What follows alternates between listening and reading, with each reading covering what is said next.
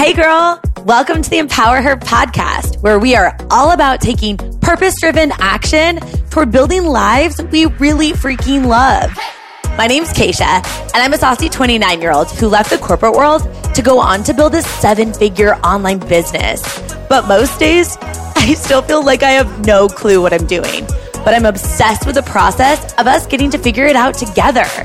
We've got epic guests, incredible stories, tips, and tricks to help us get out of our own way and unapologetically make some moves. So, girlfriend, let's do the damn thing. Hey, girl. I'm so excited for this episode and I am so grateful that you're here. How cool is it that we have this podcast to connect with? So no matter where you are in the country, I'm currently in downtown San Diego, sitting in my office and envisioning that we're just sitting across from each other having coffee. And because of you, subscribing, leaving reviews, shouting out this podcast, telling your friends, like you're making this a movement and you're getting me so pumped that I'm kind of sweating right now just because I'm so excited to deliver content that will hopefully help you in a meaningful way. So, what I want to talk about today is just a quick episode around a little trick that I think could be really helpful for you. And it's around this concept that anything that we pursue in life, any goal that we pursue, has a negative side to it or a problem or challenge right? And before you toss this episode aside and think that I'm going to be a Debbie Downer and like rain on your commute to work, this is going to be positive. Trust me. I'm here to pump you up, help you see that you're capable, hopefully empower you with some tangible advice and tools to put in your toolbox so that you can just take action, build a life that you're obsessed with. That's why we're here.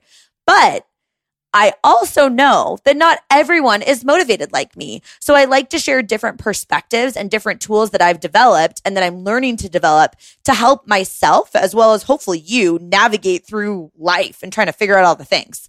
So some people, this could be you, are more motivated by pain avoidance, even more than they're motivated by pleasure or satisfaction. So for example, what pumps some people up is the question of how good could it be? Like the dreamers who just envision like, this could be amazing. If this works out, I could do this and we're going to celebrate in this way and it's going to impact the world in this way. And I'm so excited, right? Some people are those people. They're motivated by pleasure and how good it could be. Then others are motivated by how bad will it be if it doesn't work out? That back against the wall type situation where I have to make this out, like make this work out. I'm avoiding pain, extreme pain that would happen if it didn't work out.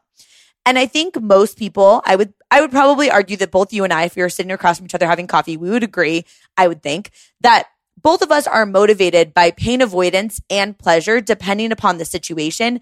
But typically people tend to lean towards one more than the other. So I thought that it would be kind of cool to take that pain avoidance mindset and talk about problems and challenges and how we can actually pick our problems and challenges to motivate us to take action. So let me set the stage here a little bit. What I was thinking about is how sometimes when we want something, our brain only shows us or replays like a loop in our head the good side. Like we glamorize how great something's going to be when we accomplish it. Like we can envision the celebration or the party or we're just so excited if it went right. So let me give you a couple examples actually. So thinking about abs. So many people have ab goals and we think about the abs that we're just going to rock those crop tops and we're going to feel so confident at the pool and we're going to do those handstand pictures on the beach and you know like your abs are so crazy I could like wash my clothes on them. Okay. Anyway, I digress. We're forgetting that in pursuit of those abs, we're going to have to miss out on some cake and some margaritas on the times that we want to have some cake and margaritas, forgetting that we're going to miss out on some things in order to get those abs. Maybe you are a magical unicorn and you can eat a crap ton of cake and margaritas. So cheers to you, girl. But when I eat a lot of cake and margaritas, I'm not looking like I've got abs. So the point is our brain glamorizes the abs, but kind of just like forgets or pushes to the side the fact that it's going to be, there's going to be some problems or some challenges in pursuit of those abs. Or say, for example, a business goal. We want this business that's thriving and producing income and giving us all these choices and we're just crushing goals and we're so excited.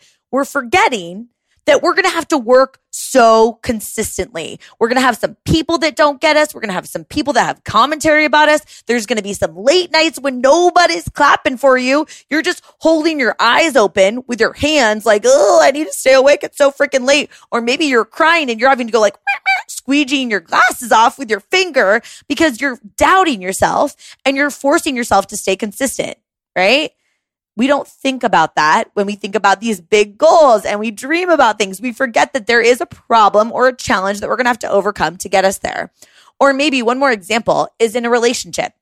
Maybe we envision this thriving relationship where we marry the human of our dreams. He or she is incredible and everyone's like, ah, oh, you guys are relationship goals. And you're just like laughing and walking on the beach all the time.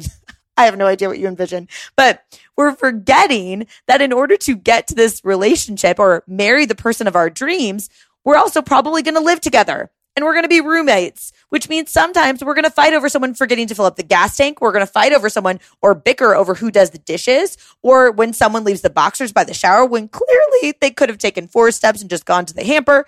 Spoiler alert, that one's not me. That is my fiance that does that. I digress. Point is, when we think about the positives, I think it's really important that we use this trick to think about the negatives. Okay. So instead of just thinking about the benefits that you want, why not ask yourself, what problems do you want? Because no matter where there are, there, where your goals are, no matter what you're pushing towards, there are problems associated with anything. Let me give one example. I'm going to talk about rappers. Bet you didn't see that coming. They say more money, more problems. Clearly, I should not be a rapper. And I disagree. More money, different problems. If you make more money, you're going to have to navigate your thoughts about making more money. A lot of us have issues with finances and our mindset around finances. We also have issues with people's opinions of us having more money or making more money or wanting more money. With more money becomes more choices of where do you spend that money? Where's the right place? How much do you give back? Um, what's the right financial decision? right? While those seem like problems that I would prefer over the problems that are associated with less money, like how do I pay my bills? Do I attend this event or do I buy this, you know, washer or something? I don't know, washer for your house. Either one of those things has problems. It's just about choosing the problems that you want. So one that might hit home with you even more than money is this idea of being comfortable. So from personal experience, I was quite comfortable when I had all the things on paper until being comfortable got uncomfortable. So let me set the stage here. I was working a great corporate job in downtown Seattle back in 2014. I had career trajectory and income and great managers. I actually loved that job. I had an incredible girlfriend, still do, a relationship with my then boyfriend, now fiance, Sina. Yet inside, I felt kind of crazy. And sometimes I would randomly just burst into tears because I knew in my gut that I wanted more impact and fulfillment in my life, but I wasn't doing anything about it. So the problem was I felt this discomfort. I felt stuck. So I had basically a choice here where I can either choose the problem of feeling stuck or I could navigate a new problem, which is I chose to build a business on the side partnering with Beachbody, which involved me having to navigate putting myself out there on social media. I had to navigate how to juggle building a business on the side while also working a full time job.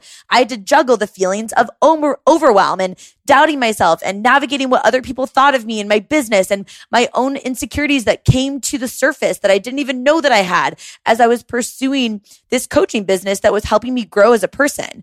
But I chose that problem of putting myself out there and all of those things that I just mentioned because it was a better problem for me personally than feeling stuck or like I wasn't living up to my full potential. And I think so often we glamorize the goals or the destinations, forgetting that no matter where we go, we're going to have problems. It's just about choosing the problems that we want that come with our choices of what goals we have for our lives. It's not a negative thing. It's just part of life.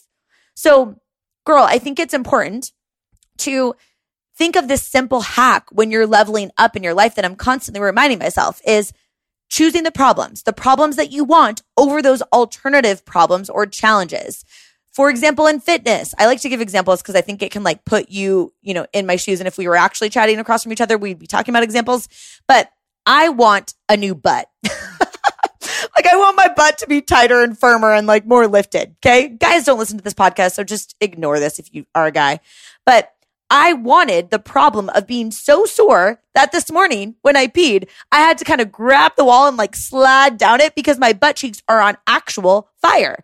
But the problem of feeling so sore that I'm grabbing the wall because my butt cheeks are on fire and I'm just in physical pain is a better problem. I wanted that problem rather than the problem of sitting on my butt being in a pity party, wishing that I had a different butt because I'm not willing to work for it. And we all know that they don't serve champagne at pity parties. We know this. So I wasn't willing to sit in my own pity party and have the problem of complaining. Instead, I chose the problem of doing the work to get the butt that I want, right?